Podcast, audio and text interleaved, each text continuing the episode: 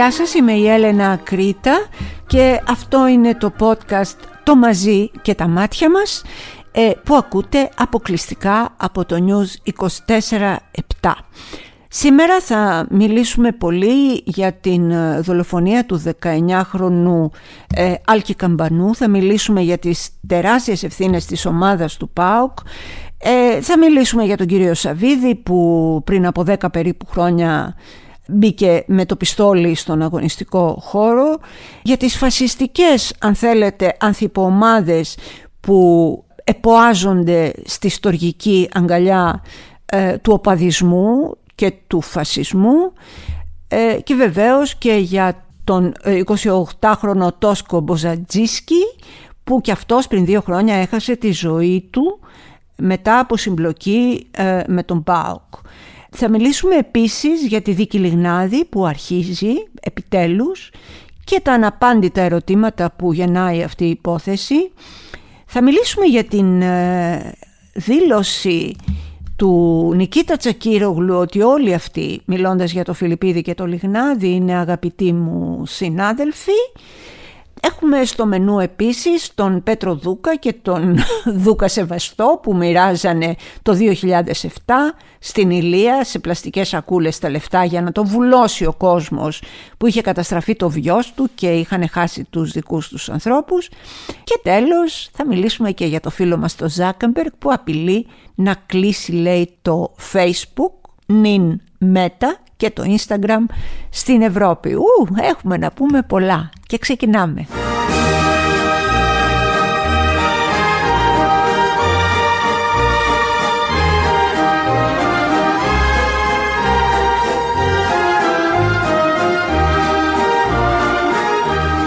Οι φωνιάδες του Άλκη στη Θεσσαλονίκη προκύπτει από τα πάντα λοιπόν ότι είναι ο παδί του ΠΑΟΚ.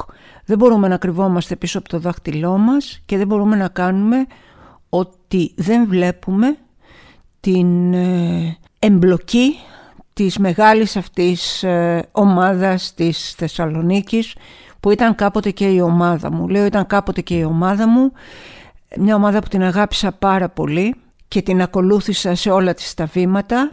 Ξεκίνησα να αγαπώ τον Μπάουκ όταν ήμουνα στην εφηβεία μου και δεν έπαψα ποτέ μέχρι που για μένα ένα σημείο κρίσιμης καμπής ήταν ε, εκείνη η αποφράδα μέρα όπου ο Σαβίδης έβγαλε το πιστόλι μέσα στον αγωνιστικό χώρο στην Τούμπα. Για μένα αυτό, για μένα που είμαι απλώς ένας οπαδός, ένας φίλαθλος, ήταν καταλητικό. Ήταν αυτό που πραγματικά με έκανε να συγκλονιστώ και γιατί όχι γιατί όλοι οι άλλοι ιδιοκτήτες και μεγαλοαφεντικά ομάδων δεν κυκλοφορούν με κουμπούρια στο γήπεδο και τους τα φέρει νομίζουμε κανένας εκεί στην είσοδο στο ψάξιμο. Όλοι με αυτά πιστεύω ότι μπαίνουν ή έστω οι περισσότεροι. Όμως από αυτό το σημείο μέχρι να το βγάλεις το πιστόλι μέσα ε, στον αγωνιστικό χώρο της ομάδας αυτό για μένα είναι αδιανόητο. Τι προκύπτει λοιπόν με τον Μπάουκ; Γιατί ακόμα και από αυτό εγώ συνέχισα να αγαπάω τον Μπάουκ, αλλά όσο να πεις ξεκρίωσα. Τώρα όμως δυστυχώς δεν υπάρχει καμία αμφιβολία για το τι συμβαίνει στις παραομάδες και στους παρακρατικούς της μεγάλης ιστορικής αυτής ομάδας.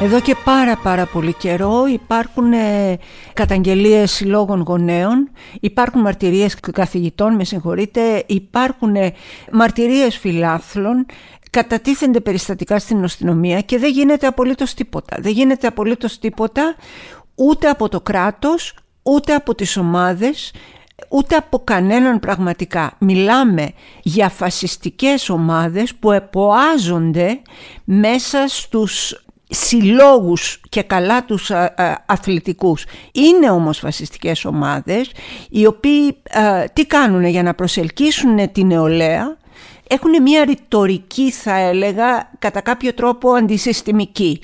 Δεν είναι τυχαίο ότι όλοι αυτοί εμπλέκονται με τους αντιεμβολιαστές. Δεν είναι τυχαίο ότι όλοι αυτοί εμπλέκονται με τους χρυσαυγίτες. Δεν είναι τυχαίο ότι όλοι αυτοί ε, εμπλέκονται με τους μακονομάχους. Είναι οι ίδιοι άνθρωποι που πλάκωσαν στο ξύλο τότε τον δήμαρχο, τον Γιάννη τον ε, Μπουτάρη, είναι οι ίδιοι άνθρωποι που βιοπραγούν, που κυκλοφορούν με λοστούς, με μαχαίρια και εμείς καθόμαστε και κάνουμε τι λέμε ήταν Έλληνας ή ήταν Αλβανός. Στην αρχή επειδή ήταν και καλά Αλβανός όλοι οι ακροδεξιοί ε, πανηγυρίζανε ας πούμε ότι είναι Αλβανός. Μετά προέκυψε ότι μάλλον είναι Έλληνας και οι περισσότεροι από τη συμμορία αυτή είναι Έλληνες και άρχισε το αντίστοιχο πανηγύρι. Όχι, δεν είναι έτσι, παιδιά. Δεν είναι καθόλου έτσι. Τι Αλβανός και τι Έλληνας. Είναι μαχαιροβγάλτες, είναι συμμορίτες, είναι κατακάθια, είναι αποβράσματα, είναι φίδια του φασισμού που δεν τα έπνιξε κάποιος στην κούνια του. Αυτό είναι. Και δεν είναι δυνατόν, όσο και αν αγαπώ και εγώ τον πάω και επιτρέψτε μου αυτή την αυτοαναφορικότητα, δεν είναι δυνατόν να κάνω πια ότι δεν τα βλέπω αυτά ε, γιατί στη μνήμη μου έχω έναν άλλο πάω μιας άλλης ε, εποχής. Μου θυμίζει λίγο όλο αυτό, αυτούς που νοσταλγούν τα παλιά τα χρόνια και στην ουσία αφήνουν τα τέρατα να περάσουν στην εποχή του σήμερα. Ε, όχι, εγώ αυτό δεν μπορώ να το κάνω. Θα μου πεις και τι σας νοιάζει. Ο λαός του ΠΑΟΚ είναι... Ε, όνου και στην αριθμός. Εντάξει, εγώ για μένα μιλάω. Αυτό το podcast είναι δικό μου. Εγώ αυτό θέλω να πω και αυτό λέω.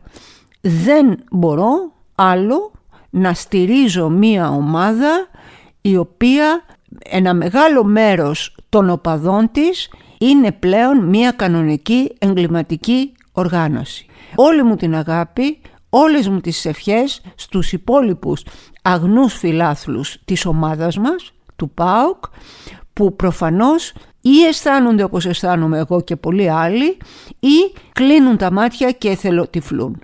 Αυτά είχα να πω εγώ. Μακάρι να τιμωρηθούν πολύ σκληρά όλοι αυτοί οι άνθρωποι όπως τους αξίζει οι δολοφόνοι του Άλκη και κάτι ακόμα αν μου επιτρέπετε βγήκαν και είπανε αυτοί οι υπέροχοι γονείς που μεγάλωσαν το αδικοχαμένο παιδί ότι δεν κρατάμε κακία σε κανέναν. Με συγχωρείτε υποκλήθηκα Έσκυψα πολύ ταπεινά το κεφάλι μπροστά τους και μπροστά στην δήλωσή τους. Σας μιλάω ειλικρινά επειδή και εγώ είμαι μάνα και έχω γιο. Δεν θα μπορούσα να έχω τη δική τους μεγαλοψυχία, δεν θα μπορούσα να έχω την δική τους γενεοδορία, την αγάπη και την ανθρωπιά. Θα ήθελα πραγματικά να τους ξεσκίσω με τα χέρια μου αν είχα αυτή τη δυνατότητα, τους φωνιάδες του παιδιού μου. Όμως θα ήμουν λάθος. Οι σωστοί είναι αυτοί οι σπουδαίοι γονείς που έχουν τη δύναμη και συγχωρούν και φυσικά από εκεί και πέρα ελπίζουν ότι στη δικαιοσύνη οι άνθρωποι αυτοί θα βρούνε την πιο σκληρή τιμωρία και χωρίς αναστολές. Στη μνήμη του Άλκη λοιπόν και αυτή η εκπομπή και πραγματικά εύχομαι κανένας άλλος γονιός να μην βρεθεί στη θέση των ανθρώπων αυτών που γνωρίζουν ότι το δολοφονημένο του παιδί τους στα τελευταία του λόγια ήτανε «Σας παρακαλώ μη με χτυπάτε άλλο».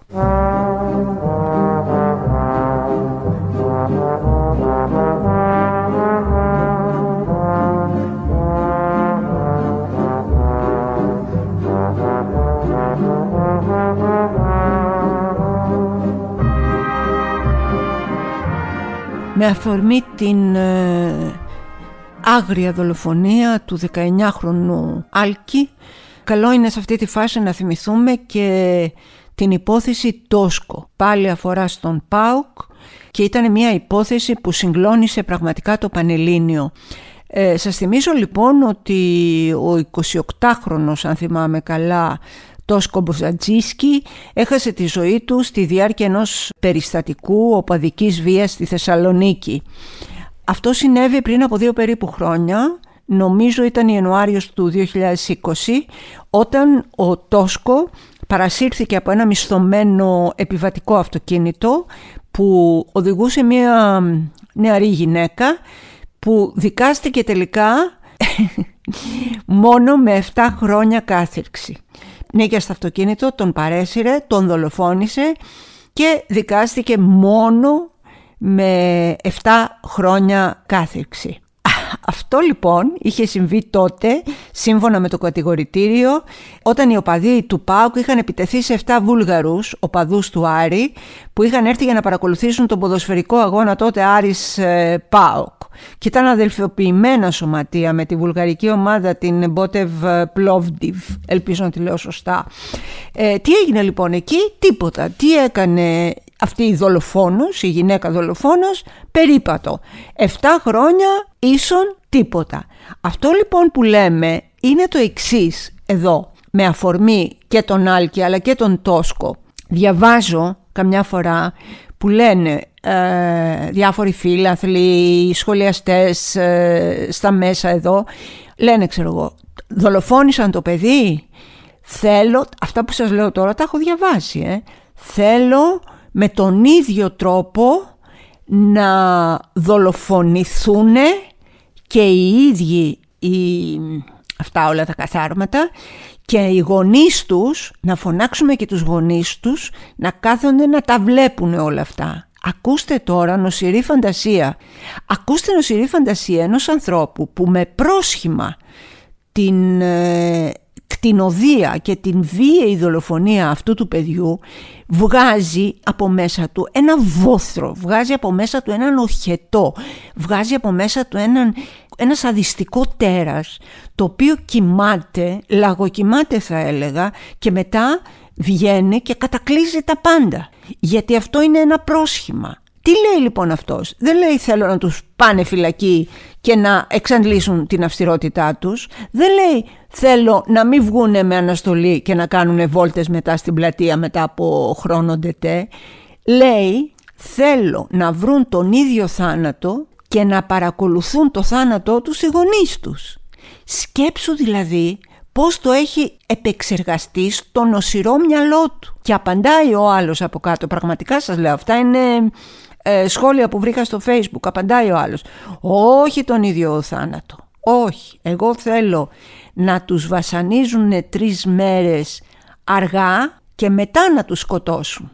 Ε, οι, οι άνθρωποι αυτοί οι οποίοι είναι άρρωστοι άνθρωποι ή είναι άρρωστοι, είναι καθάρματα γιατί δεν θέλουν να ψυχιατρικοποιούμε και όλες τις περιπτώσεις πια τα ίδια λένε στο βιασμό, δηλαδή λένε βιάζουν ένα κορίτσι και λένε το καημένο το κορίτσι όλα αυτά τα γνωστά αχ πως ήθελα να βιάσω την αδελφή του βιαστή και να τη βλέπει η μάνα της. Ρε παιδιά, για όνομα του Θεού. Για όνομα του Θεού. Γι' αυτό για, με μερικούς ανθρώπους δεν μπορούμε να ανοίξουμε διάλογο, δεν μπορούμε να μιλήσουμε καν.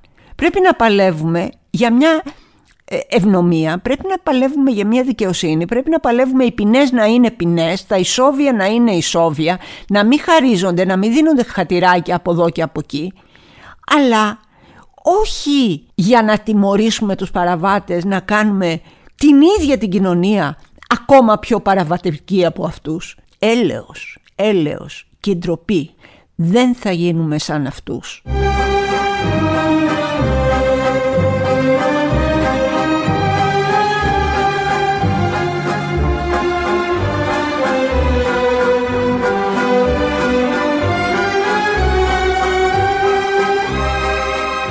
Αρχίζει η δίκη του Δημήτρη του Λιγνάδη. Καλώς την άργησε και αυτή η δίκη. Ε, δεν ξέρω τι θα υποθεί, δεν ξέρω τι θα βγει στη φόρα, δεν ξέρω αν έχει γίνει έρευνα σε βάθος. Θυμίζουμε ότι για να ψάξουν το σπίτι του και να ανοίξουν τα κομπιούτερ του καλά 40 πήγαμε, που σημαίνει ότι υπήρχε όλος ο χρόνος τότε να ε, σβηστούν και να διαγραφούν τα ενοχοποιητικά στοιχεία. Ακούσαμε για ανήλικους, ακούσαμε για παράνομες βίζες που τις ε, κρατούσαν, ακούσαμε και για εμπλοκή μικιό. Τίποτα από όλα αυτά δεν βγήκε στο φως, μαύρο σκοτάδι και να σας πω την αλήθεια, εγώ δεν πιστεύω ότι και τώρα με τη δίκη του Λιγνάδη θα, θα βγουν στο φως. Θα κοκκουλουθούν και πάλι. Και το λέω γιατί, γιατί πραγματικά είμαι πάρα πολύ απογοητευμένη. Πραγματικά η αλήθεια δεν λάμπει ποτέ πραγματικά το σκοτάδι στην Ελλάδα φαίνεται να είναι πάντα πιο ισχυρό και να ε, νικάει το φως. Ε, σε προσωπικό επίπεδο ως δημοσιογράφος πρέπει να πω ότι Έχω υποφέρει τα πάνδυνα με την υπόθεση Λιγνάδη. Τόλμησε τότε η Μενδώνη, υπουργός ε, πολιτισμού, να με ηρωνευτεί όταν είπα πρώτη ότι παρετείται ο Λιγνάδης από το Εθνικό Θέατρο να με αντιμετωπίσει σαν να είναι τώρα δεν ξέρω αν είναι η ίδια η Μενδώνη ή η Άννα Παναγιωταρέα που είναι το δεξί της χέρι και η σύμβουλός της αλλά έχω τραβήξει τα πάνδυνα όπως τα έχει τραβήξει και άλλοι συνάδελφοι με προεξάρχουσα θα έλεγα την Αταλίτη Χατζιαντονίου που πήρε εκείνη την περίφημη πραγματικά συνέντευξη από τον Νίκο Σίγμα όπου ε, ε, ο Νίκος Σίγμα αποκάλυπτε τερατώδεις λεπτομέρειες από την ε, εντός εισαγωγικών ακούσια εμπλοκή του εν πάση περιπτώσει από τον Δημήτρη Λιγνάδη.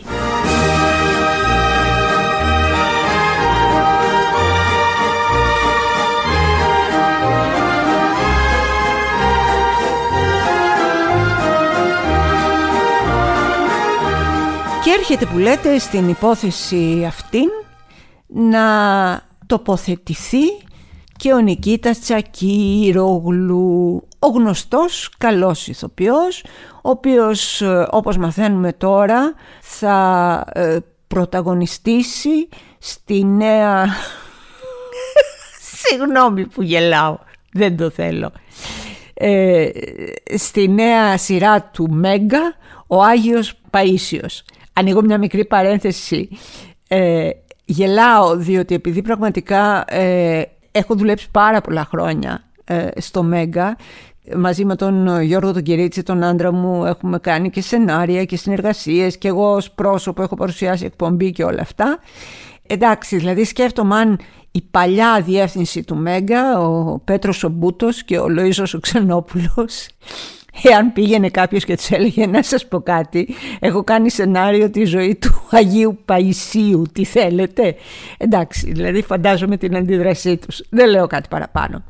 Ο κύριος Τσακύρογλου λοιπόν ε, έκανε μία δήλωση για τον Δημήτρη Λιγνάδη και τον ε, Πέτρο Φιλιππίδη και λέει το εξής, απλό.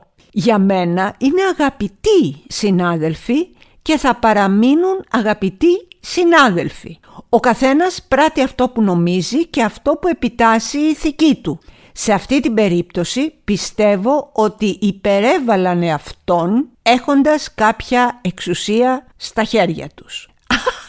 Δεν το πιστεύω αυτό που ακούω σκάνε τέτοια σκάνδαλα. Μιλάμε για βιασμούς, μιλάμε για ενδεχόμενη σεξουαλική παρενόχληση ανηλίκων, μιλάμε για ΜΚΟ, μιλάμε για κρυμμένες ταυτότητες ε, παιδιών, μιλάμε για ε, προσφυγάκια και για μεταναστάκια στην περίπτωση ε, του Λιγνάδη που υπέστησαν τα πάνδυνα. Μιλάμε για τον Φιλιππίδη που από ό,τι φαίνεται αποδεδειγμένα πια φερόμενος, εντάξει, φερόμενος ως βιαστής, άντε ας, το πω έτσι. Μιλάμε, μιλάμε, μιλάμε και έρχεται ο Τσακύρογλου και λέει «Α, είναι αγαπητοί συνάδελφοι και θα παραμείνουν, προσέξτε, δηλαδή ό,τι και να γίνει, ό,τι βρώμα και να βγει, αν βγει στα δικαστήρια, θα παραμείνουν αγαπητοί συνάδελφοι του κυρίου Τσακύρογλου. Ο καθένας λέει πράττει αυτό που νομίζει και αυτό που του επιτάσσει η ηθική του.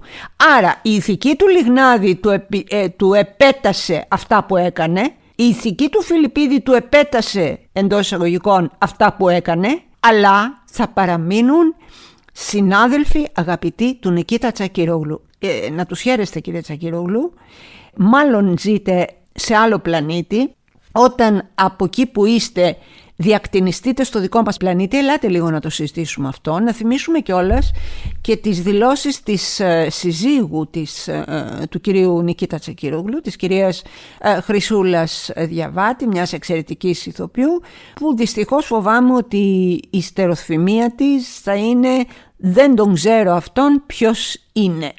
Αν θυμάστε καλά, η κυρία Διαβάτη, όταν κάποιος της ξύνιζε ή δεν της άρεσε ή δεν συμφωνούσε, εντελώς αφιψηλού έλεγε «δεν τον ξέρω αυτόν ποιος είναι».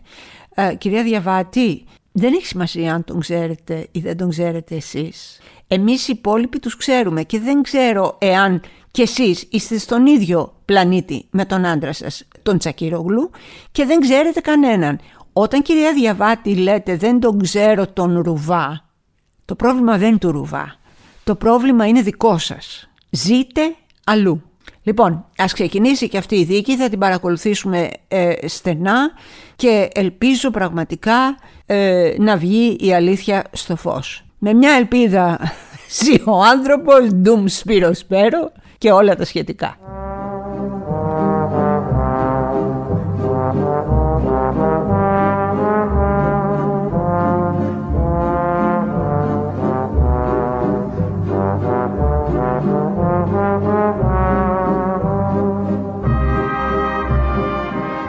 Νέες λαμπρές ε, σελίδες στην πολιτική σκακέρα της Ελλάδος προστίθενται όσο εμείς ε, μιλάμε. Η τελευταία ήταν η απομάκρυνση του κύριου Λιβανού από το Υπουργείο και η διαγραφή του Πέτρου Δούκα από τα κοιτάπια της Νέας Δημοκρατίας ε, για έναν διάλογο που διαμήθηκε ανάμεσά τους όπου όλοι μαζί χασκογελάγανε και θυμόντουσαν ότι η Νέα Δημοκρατία πήρε τις εκλογές τότε γιατί στις ε, πυρκαγιές της Ηλίας με τους τόσους πολλούς νεκρούς είχαν πάρει λέει πλαστικές σακούλες με λεφτά και μοίραζαν, μοίραζαν, μοίραζαν και έτσι κατάφεραν να ισοφαρίσουν το πολιτικό κόστος. Και τα λέγανε αυτά και χασκογελάγανε. Τέτοιοι κύριοι είναι με τέτοιο ήθος. Εγώ στην αρχή να σας πω την αλήθεια δεν κατάλαβα. Νόμιζα λέει Δούκας Δούκας έλεγαν και πήγε το μυαλό μου στο Δούκα σεβαστό για να είμαι ειλικρινής. Γιατί έλεγε κιόλας για διάφορες ε, σακούλες με λεφτά και σε χωριά και σε τέτοια. Και λέω πάλι τι έκανε πάλι αυτός ο Δούκα σεβαστός; Τι τον έβαλε πάλι να κάνει η σατανική μυρσίνη; Κάπως έτσι την είχα δει βεβαίως να θυμηθούμε ποιος είναι όχι ο σεβαστός αλλά ο Πέτρος ε, Δούκας και πώς είναι και χαρούμενος που μοίραζε λεφτά στους πυρόπληκτους με τις ε, σακούλες τότε. Ο Δούκας ήταν, ε, σας θυμίζω, υφυπουργός οικονομικών επί Καραμαλή το 7, τότε που έγιναν οι φωνικές ε, πυρκαγιές στην Ηλία και έπαιρνε τα τρεχίλιαρα και τα έδινε αφιδώς στον κόσμο. Όμως δεν φτάνει που έκανε όλο αυτό. Μετά άναψε και μια άλλη φωτιά, μεταφορικά μιλώντας, τότε με το βατοπέδι αν θυμάστε και τα δομημένα ομόλογα, όπου πραγματικά ήταν ένα πολύ ε, μεγάλο σκάνδαλο αυτό. Είχε προτείνει τότε η Εξεταστική Επιτροπή για τα δομημένα ε, την παραπομπή του σε πορό ανακριτική μαζί με το Σάβα Τσιτουρίδη και γλιτώσανε με παραγραφή. Δεν ξέρω να σας θυμίζει αυτό κάτι. Λέω τώρα εγώ ένα όνομα τυχαίο, Νοβάρτης. Πού το θυμήθηκα. Λόγω παραταγραφής λοιπόν τη γλίτωσε και από το βατοπέδιο ο κύριος ε, Δούκας και μετά του ασκήθηκε αν θυμάμαι καλά ποινική δίωξη και για το πόθεν έσχες του αλλά αθώθηκε.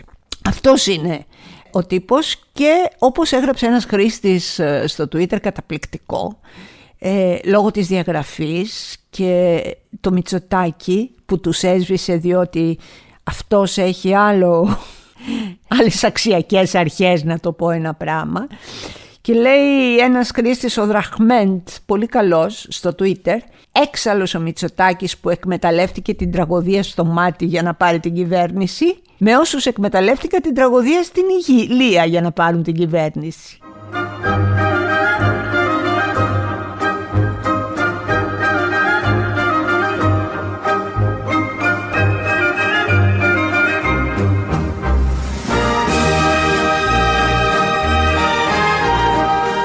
Για την υπόθεση ακριβώς αυτή και τους τύπους λοιπόν ε, που θέλουν να λέγονται πολιτικά πρόσωπα και χασκογελάνε πάνω στις τάκτες της Ηλίας του 2007 και πάνω στα πτώματα της, φωτεινής, της φωνικής με συγχωρείτε εκείνης πυρκαγιάς.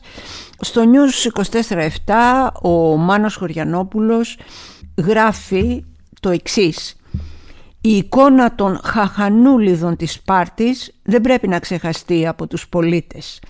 Αυτό γίνεται πίσω από τις κλειστές πόρτες όπου τα πάντα μετριούνται με νίκες και ήτες με ποσοστά που πέφτουν και ποσοστά που ανεβαίνουν, με ψηφαλάκια που οδηγούν στην κατάκτηση της εξουσίας.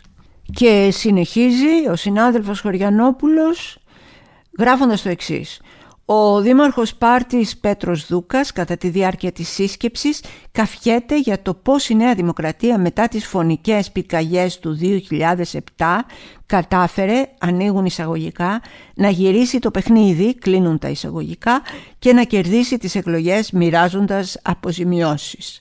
Έχουν μείνει αξέχαστα τα χρόνια αυτά, λέει κάποιος. Κυριολεκτικά γυρίσαμε το παιχνίδι. Ο Δούκας είναι αυτός τώρα. Εκεί που πέφταμε 15% θα καταστρεφόμασταν, πήγαμε εκεί και με δύο κινήσεις γύρισε όλο το παιχνίδι.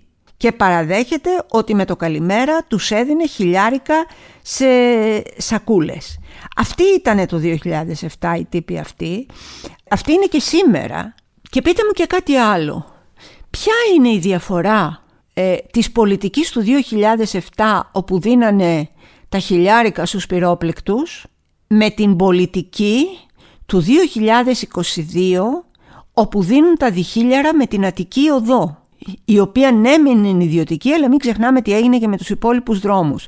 Όταν λοιπόν ο κ. Μητσοτάκης μιλάει για το super duper αξιακό του σύστημα καλό θα είναι να αναλογιστεί ότι ακριβώς αυτό που έκανε ο Δούκας και η συν αυτό τέλος πάντων το 7 ακριβώς αυτό έκανε και εκείνο σήμερα.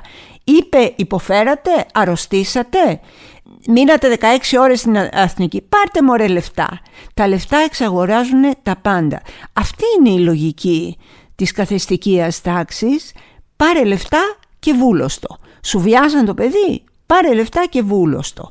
Ε, χρηματίζεις κάποιον, βούλωστο. Βούλωστο και λεφτά. Βούλωστο και λεφτά. Αυτή την Ελλάδα θέλουμε; Εγώ όχι. Εσείς; Αυτή την Ελλάδα θέλετε;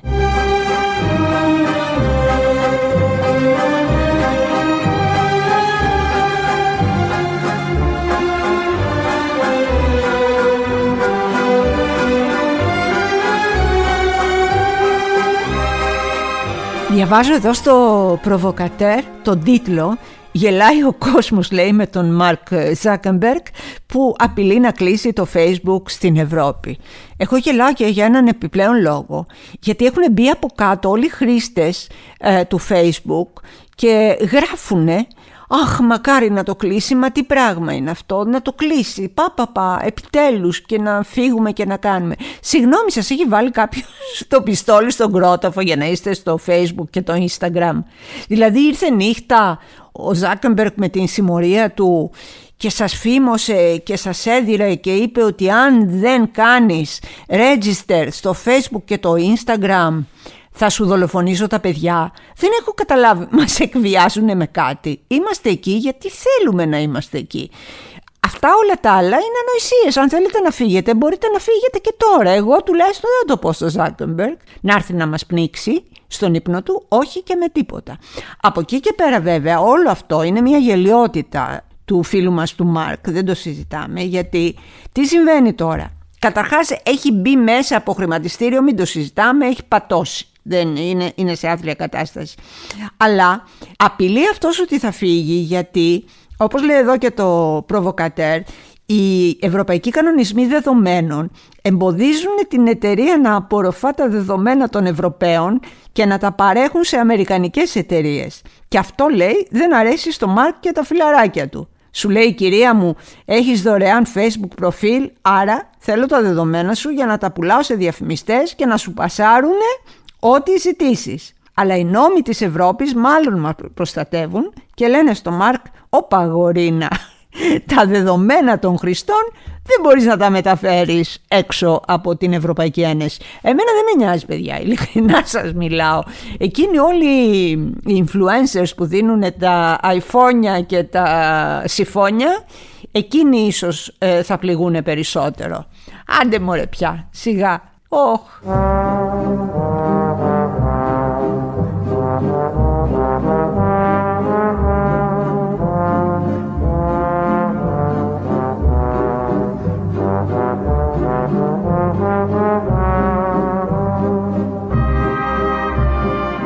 Ήταν για άλλη μια φορά το «Μαζί και τα μάτια μας», το δικό μας podcast που ακούτε αποκλειστικά από το News 24-7, το «Μαζί και τα μάτια μας». να προσέχουμε ο ένας τον άλλον, να αγαπάμε ο ένας τον άλλον, γιατί αν περιμένουμε από τις δομές, την πατήσαμε.